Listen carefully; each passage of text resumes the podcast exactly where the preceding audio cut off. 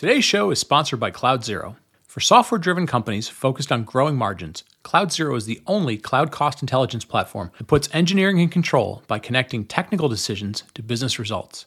By analyzing cloud services like AWS and Snowflake, Cloud Zero provides real time cost insights that help you maximize margins. Engineering teams can answer critical questions like Who are my most expensive customers? How much does this specific feature cost our business? What's the cost impact of re architecting this application? With cost anomaly alerts via Slack, product specific data views, and granular engineering context that makes it easy to investigate any cost, Cloud Zero is your complete cloud cost intelligence platform, connecting the dots between high level trends and individual line items. Join companies like Drift, Rapid7, and SeatGeek by visiting cloudzero.com slash cloudcast to get started today. That's cloudzero.com slash cloudcast. Cloudcast Media presents from the massive studios in Raleigh, North Carolina. This is the Cloudcast with Aaron Delp and Brian Gracely, bringing you the best of cloud computing from around the world. Good morning, good evening, wherever you are. Welcome back to the Cloudcast. We are coming to you live from the massive Cloudcast studios here in Raleigh, North Carolina. Hope everybody is doing well. We continue to plow through February. We're getting close to the uh, sort of middle of the end of February, and uh, you know, good news on the horizon. We're continuing to see uh, the vaccine uh, efficacy seems to work. We're seeing good feedback from that. Hopefully, it would go faster. I know we all want to sort of get back to some normalcy, get be able to travel, do live events, and other stuff like that. But uh, you know, hopefully you're you're helping out your uh, your friends, your family, hope everybody's staying safe and doing well. So, with that, we're going to get right to cloud news of the week, and there was a lot of money that changed hands this week in cloud news of the week. So, uh, a couple three acquisitions we want to highlight. Um, you know, obviously there's there's a lot going on, but uh, first one was uh, Palo Alto Networks acquired DevSecOps startup Bridgecrew for two hundred million dollars. Uh, this sort of continues the trends of uh, DevSecOps acquisitions. We saw uh, Red Hat acquire StackRox uh, not too long ago, or at least announced the intent to acquire StackRox a couple of weeks ago, and now Palo Alto acquiring uh, Bridgecrew for $200 million. So DevSecOps continues to be a hot space. We see, you know, more and more companies beginning to shift left and, and begin to understand, you know, the importance of software supply chains and uh, sort of runtime security and things like that. The second two really are in the logging space. So we saw we're starting to see a run on logging companies getting acquired. Uh, CrowdStrike acquired logging startup Humio for $400 million.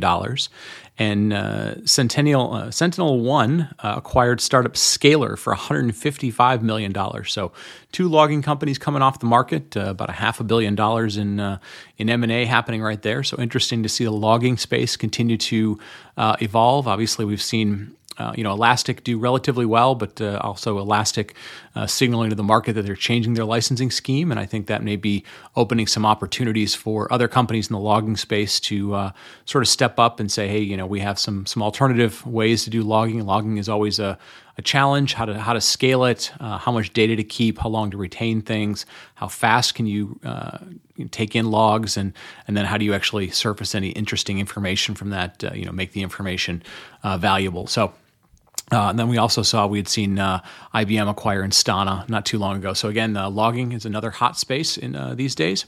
And then finally, the third one uh, that's on our list, well, actually the fourth one on our list, but uh, third sort of bucket that we were talked about um, was we saw Databricks, who recently took a, a very, very big funding round, um, is natively integrating into GCP. So I highlight this because this is a trend that we talked about on the Sunday Perspective show this past week, uh, kind of about what things are going to do in the future. So uh, it's interesting to see more and more of these commercial software companies who, you know, not only are moving from being commercial software companies, but you know, having a SaaS-like offering. Uh, you know, we've seen a number of companies do this. We've seen Elastic and Mongo and Red Hat OpenShift and VMware and Confluent and, and several others uh, who've been out there, but again, I think this is interesting sort of trend to watch. Another data point to look at is, you know, this idea of being a native service within certain clouds, right? And I think this is going to, uh, it's going to be a big shift in terms of how uh, end customers consume these, right? They want to more and more, if they're going to be in the cloud, they want to consume things natively in the cloud. And natively not just means, you know, a native service, but it means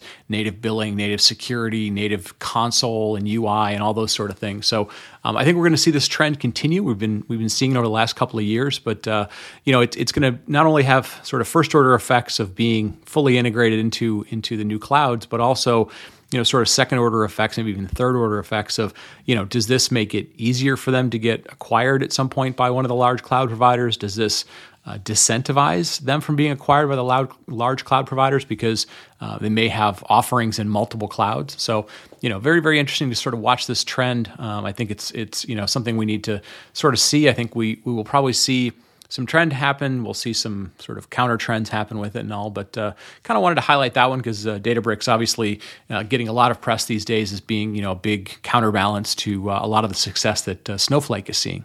So with that, we're going to wrap it, uh, wrap up Cloud News of the Week. Uh, lots going on this week. Uh, have a very interesting interview with a, an old friend of the show, uh, Joseph Jacks. JJ is going to come on and talk to us about what's going on in commercial open source and really kind of the trends that he's seeing. He follows this on a full time basis, and uh, we're going to kind of dig into you know what's happening, uh, where we're seeing growth, where we might see growth in the future, and also you know talk a little bit about you know kind of the interaction between new public cloud licensing and and what's going on in the or new open source licensing and what's going on in the public cloud. So we'll get to that right after the break. Today's show is sponsored by BMC, and BMC wants to know is your business on its A game?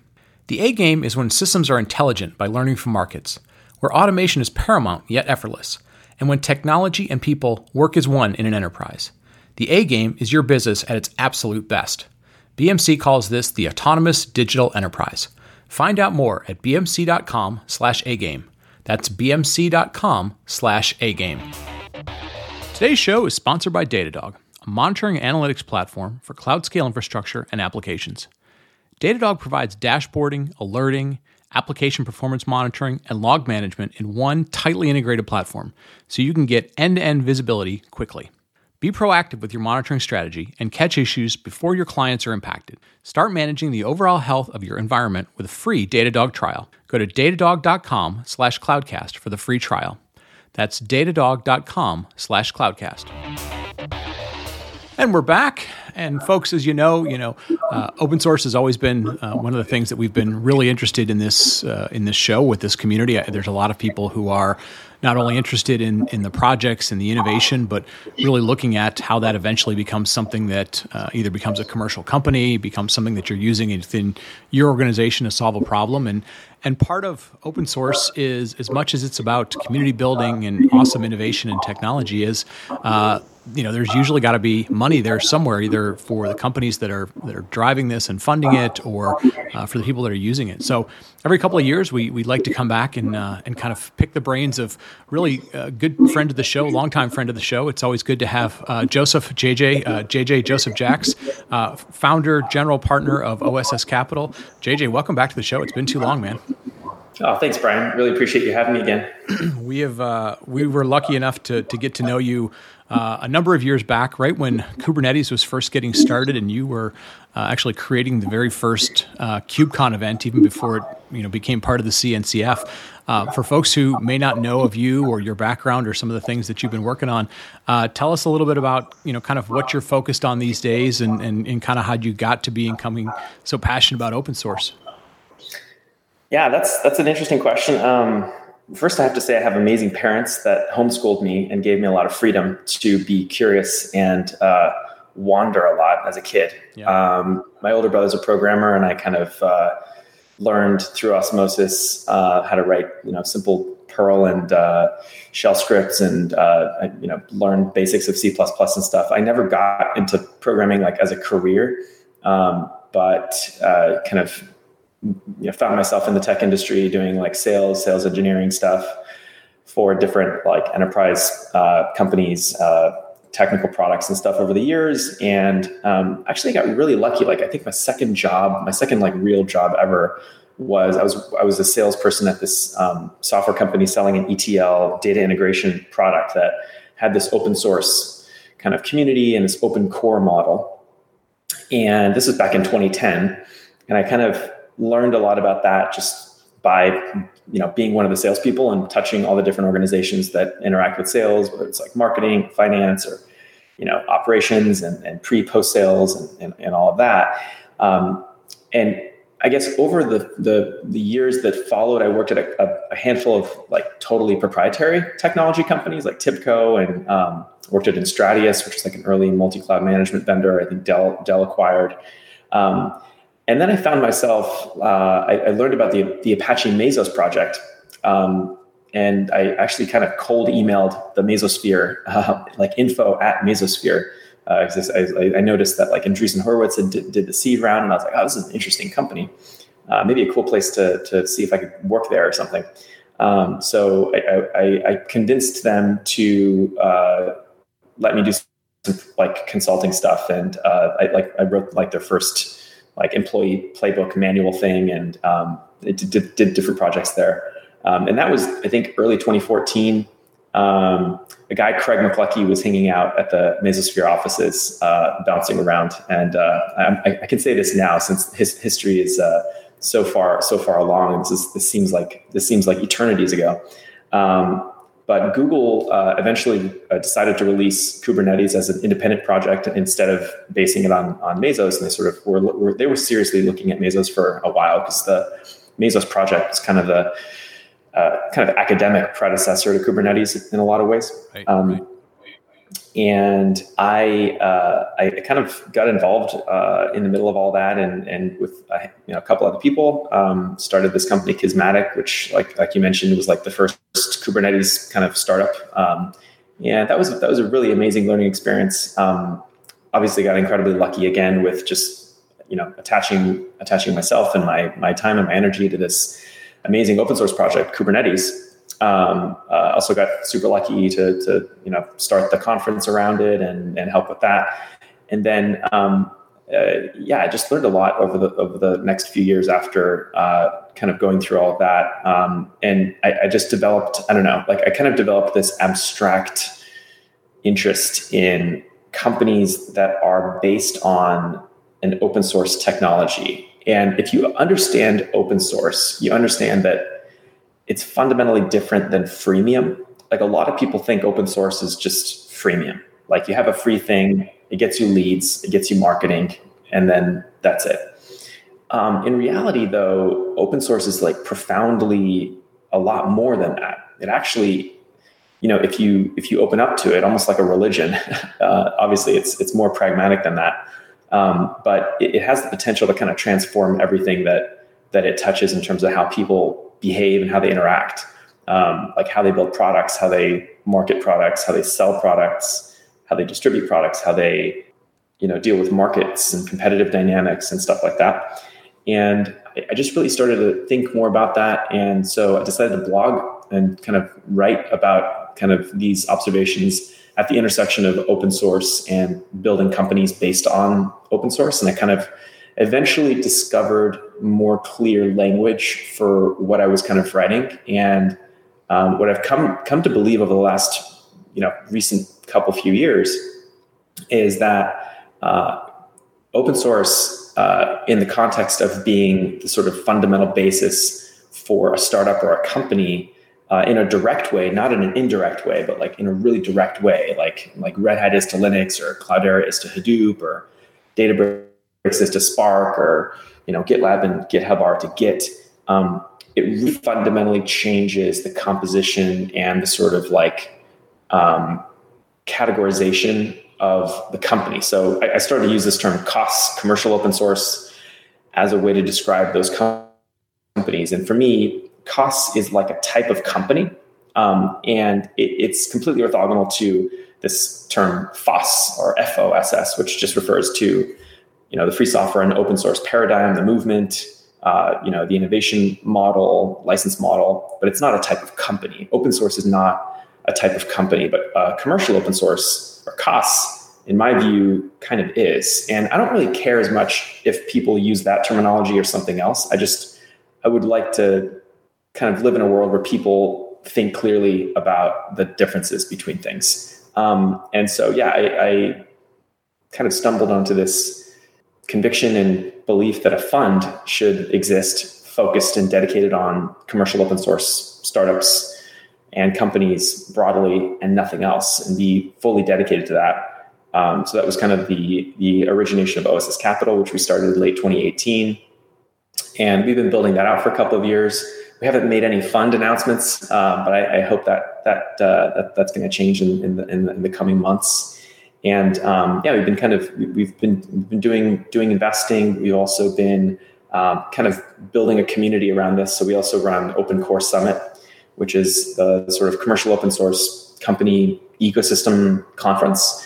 And we bring together founders and builders and investors and enterprises and developers and analysts and anyone interested in learning more about commercial open source companies and, and how they figure things out across a wide range of business models, across a, a wide range of technology areas. Um, so yeah, I, I, I, wake up every day and uh, you know consider myself super lucky to be working on everything I'm working on. Yeah, very very cool. Um, I want to dive into you know kind of what's what's going on today and, and and some of the unique things going on. But just real quick for for folks who are maybe newer to this space or, or haven't been around it um, as long as others, give me give me real quick, give me the, the two minute sort of you know let's call it like from Red Hat sort of inception to like where you know MongoDB and, and Elastic are today.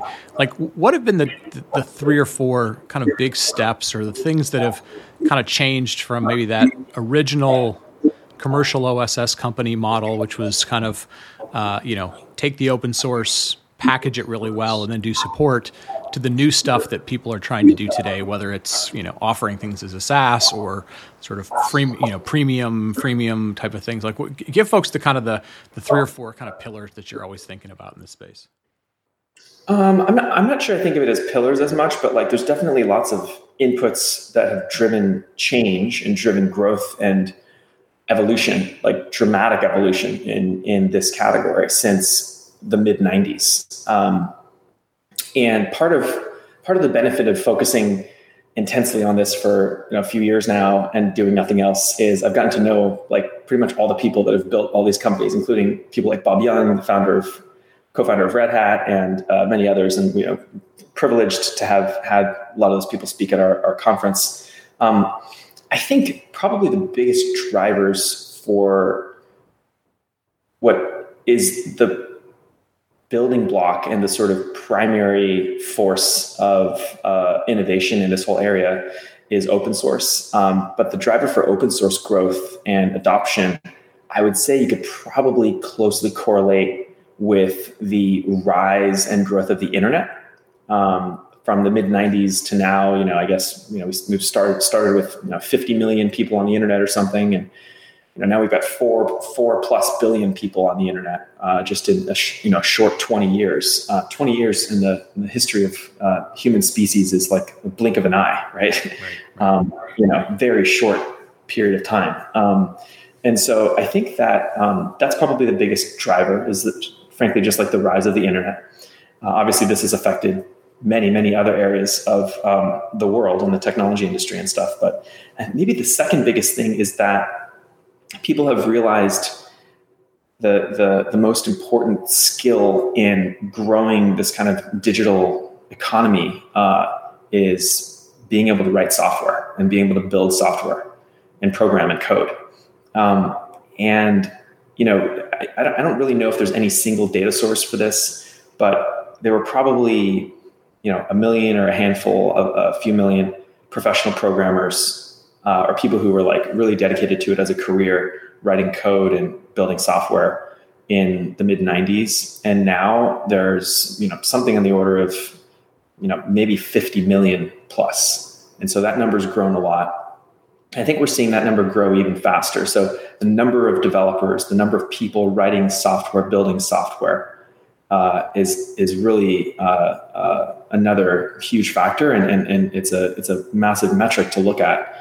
Um, the reason I think those two things are are big drivers for open source, like the first thing, the rise of the internet, the second thing, the rise of this developer kind of profession uh, globally, is that both of those technologies like really depend on open source to exist. Like uh, you know, at a fundamental like existential level, the internet really would not have existed in the way that it does without things like Linux and C and C++ and PHP and Apache and like, you know, early on and then over time, all these open protocols. And we've seen a lot of proprietary applications and services and networks built on top of the internet.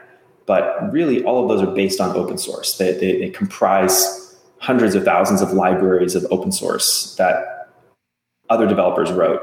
And then finally, I think the developers would never have really been able to be as nearly as productive and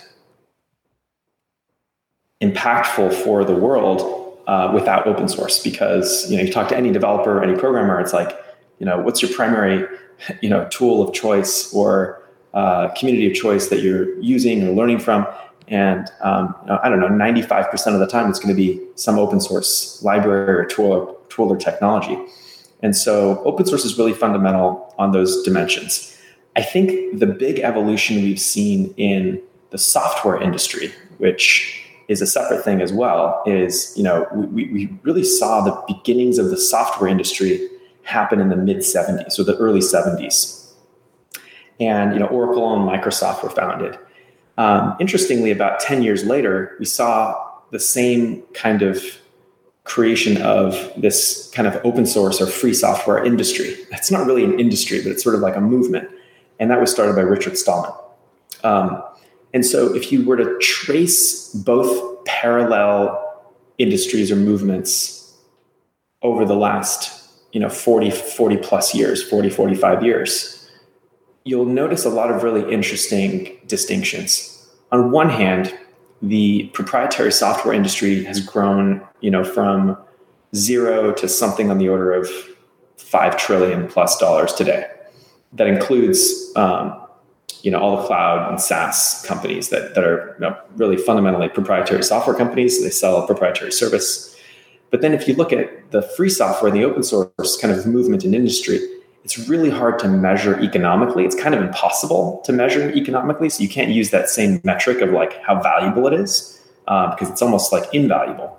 Um, but it's it's had similarly profound kind of um, consequences for the way like market economies work and digital innovation works and all kinds of things. I, th- I think the the part of your question that was asking about like you know how, how things evolved from Red Hat and what Red Hat's business model was all about to now in this kind of um, interesting growth that we're seeing in, in, in companies like Elastic and HashiCorp, Confluent, Mongo, and you know JFrog and, and many others is we're really seeing open source be used as a way to kind of replace traditional product development and product distribution approaches. And it, there's a lot of emergent and you know sort of new phenomena that are that are not that well understood. And I, I, I acknowledge that every day and kind of everything we're doing is in service of making all of that more understood and better um, better codifiable and and and and sort of more more more scientific than than an art. I think there's there's always going to be an artistic element to building open source projects and communities, but um, on the business model side of things, yeah, we've definitely seen a big evolution kind of away from just support services, insurance policy as a business as a business model, and much more towards actually building differentiated experiences that in most cases are powered by you know proprietary IP uh, that is wrapped uh, around open source at the core, or, or sort of an open core model. Yep. Uh, there's another interesting historic historical like relic and maybe pejorative connotation to this open core term. I've adopted it because I think it's the simplest and most precise way to describe companies as like an architectural paradigm uh, that are commercial open source companies they all have this one thing in common, which is that they have this open source core. And you know, I, I don't think of open core as a business model. I think of Red Hat as as open core, like their open core is Linux and their crust, their proprietary, you know, value add around that open core is, you know, the way they harden their binaries uh, and packages and the whole distribution supply chain and their their insurance uh, policy business model effectively those are things that are very proprietary to Red Hat, their, their brand, their mark, their trademark, and so on. And they sell those things, and customers pay money in exchange for those for those valuable goods and services. So I don't, I don't really think of open core as a business model, but I do think that what fascinates me like endlessly about uh, commercial open source companies or COSS companies is that you know the, the, the company itself is kind of loosely coupled, or in a lot of ways, like almost decoupled from the open source technology that serves as the basis for the company. Uh, and what that allows for is something really profound. It allows for the company to experiment and evolve many business models, either in parallel or over time. And the big difference between that and a fully proprietary or kind of closed core, uh, if you will, technology company is that they don't really have that decoupling or that loose coupling. The technology and the IP for that company is tightly coupled to the company. It's not loosely coupled or decoupled. Right. And so what that means is once a closed core proprietary company goes down a path of constructing a business model and scaling that business model, they're typically, not always, but typically stuck with that one business model. There's a lot of examples for that. Um, it does take a lot of energy to shift and evolve and, and, and move away from one business model to another uh, in that kind of world. Whereas on the flip side, with commercial open source, I think it's a lot easier and a lot more fluid to evolve business models. Um, and I don't, I don't think we're going to see cloud and offering up open source as a differentiated experience managed service as the final destination business model for monetizing open source uh, in this context. I think we're going to continue to see a lot of evolution, a lot of change. I don't necessarily have any proposals or ideas on like what the next evolution of a business model is going to be after uh, you know uh, selling selling the software as a service. Um, but I think there's there's a lot of exciting developments and people working on really interesting things. Yeah, yeah. So I, I want to shift gears a little bit. Um, talk about the the money side of things. Uh, you know, we've seen. Um, you know, a lot of things happening, like you mentioned, from the cloud providers offering more uh, OSS centric things. Um, you know, whether it's Mongo or Elastic or you know Hadoop or, or something else. Um, and and obviously we've seen some some responses from you know these sort of originating companies that that built the the original open source project. Right, we've seen some things happening because of licensing and so forth. Um, I, I'm curious, and something I've always wondered about is, you know, a lot of times we see. Uh, you, you, know, some some projects originate as sort of spun out of one of the the big cloud companies. It spun out of a Twitter, it spun out of a LinkedIn, it spun out of a Google or whatever but those things still get funded, VC funded, right? It's not it's not as if uh, you know, Google and Apple and others are, are, necessarily funding them. They get VC funded. I'm, I'm curious, and I know you guys obviously have a sort of a perspective and a bias uh, at OSS Capital, but but I'm curious, what are you hearing amongst the rest of the VC community? Is is this fear of you know I, I don't know how to exit because Google's or AWS or Azure's just going to sort of consume my project and offer it as a service, or like are they are they still bullish to invest in you know these originating OSS projects? Is there is there less bullishness? I know you guys are obviously very bullish, but what, what do you hear amongst the rest of the VC community? Are we still going to see a lot of funding of these projects, given kind of the stance that, that the cloud providers now can take in terms of you know having having an at scale offering that can that can happen at, at any given moment? Yeah, there was a really interesting Twitter thread between Kelsey Hightower, the uh, incredible, like, sort of um, uh, unique and uh, just really powerful voice in the in the DevOps and cloud and open source communities at at Google. Kelsey Kelsey works at Google, and uh, the the folks over at Cockroach Labs, uh, which is a, a source available now, but effectively open source uh, implementation of the Spanner technology inside of Google. So Spanner is proprietary mm-hmm. and it's a distributed, uh, geo-replicated transactional SQL database. Uh, and Cockroach is basically an open source implementation of that, right? So Cockroach is a very well-funded venture company. I think they've raised uh, you know, 500 million plus in venture funding. Uh, I think the last round priced them at $2 billion last month. Mm-hmm. And Spanner is probably one of the most successful um, data services in, in Google Cloud. So Kelsey was saying, hey, look at this benchmark I just did. Uh, I can spin up. Actually, you know what? Let me just pull up the tweet so I have the exact. Um, uh, so I have the exact uh, uh data points that Kelsey was. Uh, okay. You can, you can paraphrase for time. You can paraphrase it. and We'll put the link in the show notes. I'll, I'll paraphrase, but I, I, pulled it up here. So Spanner's um, services running on. Um, uh, it looks like a three node single region 2.7 terabyte configuration. And um, and uh, Kelsey did the comparative. Spanner is costing $2,700 a month, and Cockroach DB is costing $7,300 a month. So a little bit more expensive. Um, and, and it was really interesting to see the responses from folks. Uh, but in particular, uh, a guy named Jesse uh, Azel responded, uh, people are willing to pay more for superior products that avoid lock-in. Google should acquire Cockroach while it is still cheap. you know, this, so this is just an interesting take. But like ultimately, the question you're you're asking has a number of ways of of, of getting answered. One is um, there's this perennial question of like, why are you building this startup? Google's just going to copy you and kill you.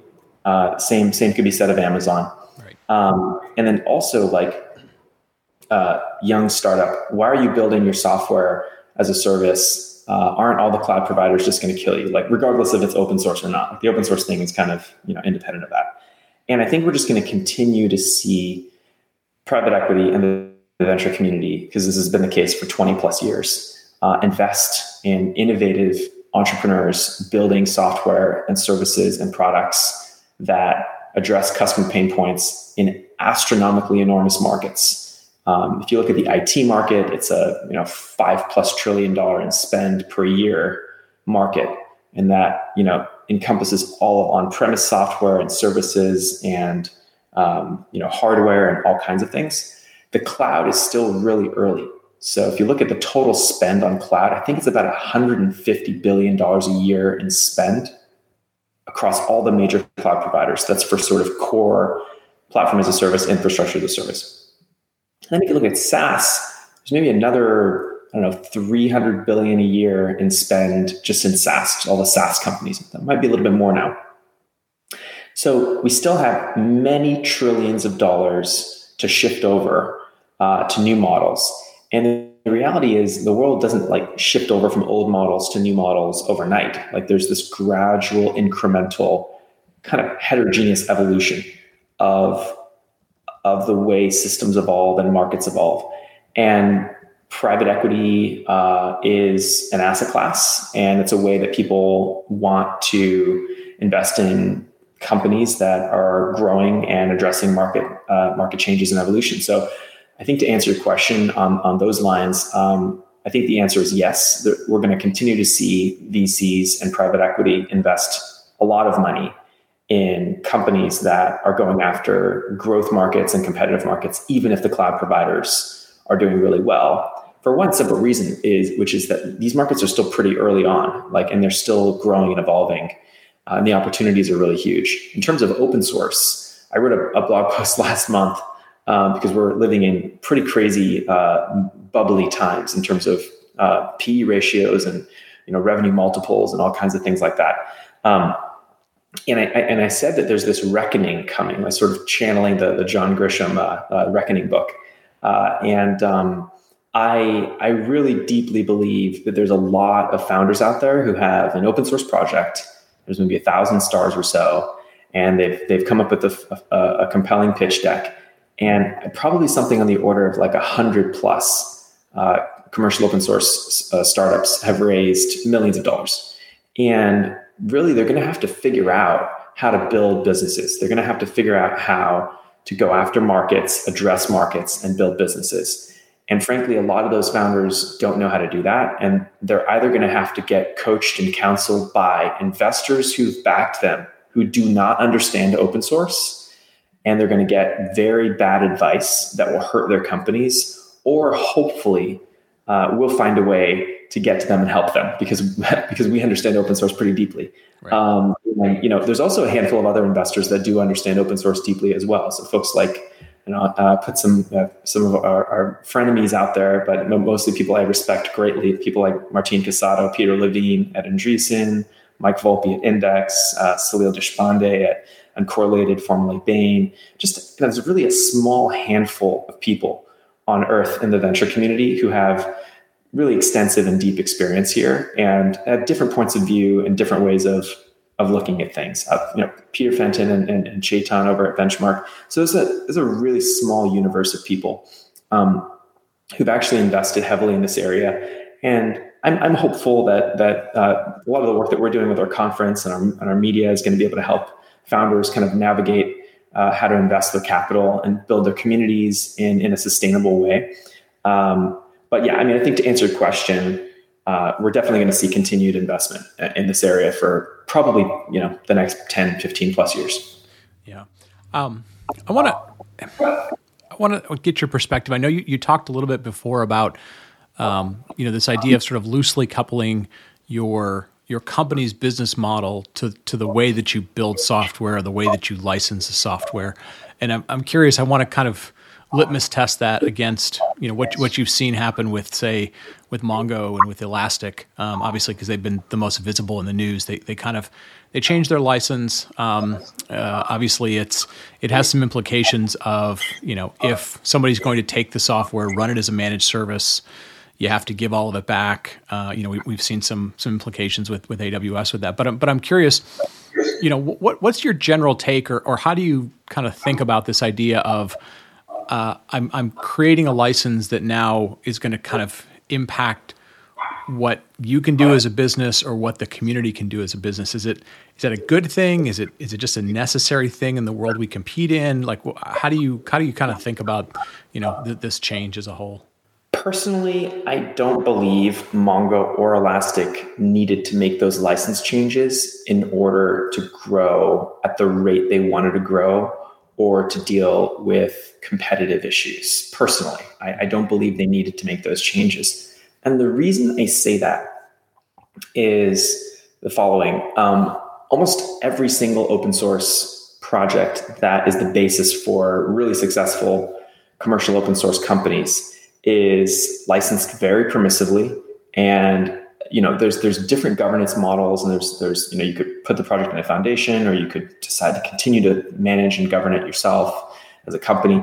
But when you open source something and you start to see this kind of diverse community form you have a very high degree and a high bar of trust uh, that that uh, gets developed with many different types of stakeholders. And you know, it's really hard to be successful as a company uh, when you serve customers who want to pay you money for goods and services based on your open source. Uh, if you mismanage and you sort of uh, betray the social contracts and the trust that you have with many different stakeholders. Right. So personally, I believe it's it's really a mistake to go and say, look, cloud providers are taking too big of a slice of the pie and they're being greedy. And it's, instead of dealing with this, we're just going to change our license. Personally, I think that's a mistake. The reason I think that's a mistake is cloud providers provide far more value to those open source communities than they harm. And, and, and, and I think this is completely orthogonal to whether or not they contribute code or energy back to the projects. I think what it is much more related to is the fact that you have this indirect distribution leverage, credibility, brand leverage, and overall awareness boost that happens when, frankly, any open source technology gets adopted by a major cloud provider and offered up as a first class service. Um, so, personally, I think commercial open source vendors and companies and founders are much better off actually embracing those types of, you know, definitely competitive occurrences and partnering with cloud providers, actually helping them be successful. Because this is sort of the, the way I roughly look at it. Cloud providers are generalists and they have very broad buffet style portfolios of services and offerings. However, if you look at a COSS company, really it's the exact opposite dynamic. COSS companies go very, very deep and they are deep specialists on a specific type of technology that could very well be horizontal, could be encompassing many markets and many verticals, but they're deep on that technology, they're deep on that solution. And as a result, what happens is they're able to build a superior service, they're able to build the best quality experience, they're able to out innovate in terms of the technology, and they're able to win the hearts and minds of customers uh, far more deeply and extensively than frankly, a cloud provider would just by proxy of having you know a million customers and a distribution base. Right. Um, and so we're always going to see value capture differences But I guess as the final thing I'll mention here that really confuses and frustrates me on, on this specific topic, let's take, for example, Apple and Google uh, and the cartels that they, uh, that they manage in the App Store and Google Play Store, right? Um, almost every mobile application company, platform, service that's coming out, and you know, there's hundreds of billions in revenue generated on these platforms now, they have to pay somewhere between 15 and 30 percent of their revenue to Apple and Google just in order to get their products that Apple and Google did not build a single line of code for distributed on those platforms. Because we have vertical integration from the hardware all the way up through to the distribution of the app stores, uh, respectively, uh, Apple App Store and Google Play for Android. And we don't see remotely anywhere near the same level of you know, vitriol and angst and frustration from those companies that have to pay that basically cartel tax. Now, look at the flip side with commercial open source. When you have this intuition or feeling that a cloud provider is taking too much of a slice of pie, fundamentally what's happening there is you're being irrational. You're making a completely irrational conclusion. Um, fundamentally, open source is a value creation paradigm. It creates value for many stakeholders and fundamentally, it is also impossible to qu- quantitatively measure the amount of value created for all those stakeholders. I think Red Hat put out a report pretty recently that was pretty thorough that said that just Red Hat Enterprise Linux, RHEL, not Linux, but just their distribution of Linux, has created $10 trillion in value for businesses. That may have been on a yearly basis, not, not just um, uh, over time. That's just Linux. Now let's look at all the other open source technologies.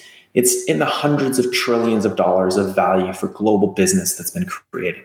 And so you can't make the assertion that it's quote unquote unfair for a cloud provider to be capturing some tiny slice of the value of a much larger pie that you're also capturing a tiny slice of the value in. So I think it's kind of like a, a, market dynamics and like a fundamental confusion sort of thing that a lot of VCs and a lot of boards are pressuring and pushing founders to start off with a source available license at the core. By the way, I'm not actually ideologically against that. I have no resistance to this approach. In fact, you know, this is kind of indistinguishable from just building a normal, traditional proprietary software company, which is also completely fine. It works really well. Uh, for our thesis at our at our fund and what we're building, um, you know, we we we view that as indistinguishable from proprietary software. I do personally believe that there is a really great and powerful place, and in fact, many places, to apply source available licensing uh, in areas where you feel there is very significant business differentiation. So, for example, Confluent uses source available licensing in projects like KSQL and a few other places around the very permissively licensed open source Apache 2.0 Apache Kafka project. And that set of decisions has delivered really great returns and, and it works really well for Confluent. Um, you know, I think that for companies where you have every single source code commit coming primarily, you know, 95 plus percent from just one company, like MongoDB's case, um, the dynamics are a little bit different. So I wouldn't cast judgment. Um, and also, frankly, specifically with the SSPL, I really do believe it's kind of splitting hairs in terms of you know, is is that an open source license versus a, a source available license? I personally believe I'd tip it more on the open source license camp um, because it shares so many similarities to the Affero GPL, the AGPL license that uh, Mongo previously used uh, uh, for licensing MongoDB. Um, but those are just some general thoughts on this. Again, these are my personal thoughts. Uh, my partner Heather Meeker has slightly different thoughts on this. My partner Bruce Perens, uh, the, the, co-founder of Open Source, has slightly different thoughts on this. Uh, other folks on our team have different thoughts, but we all love each other still, and we, we love having these conversations. Yep, yep.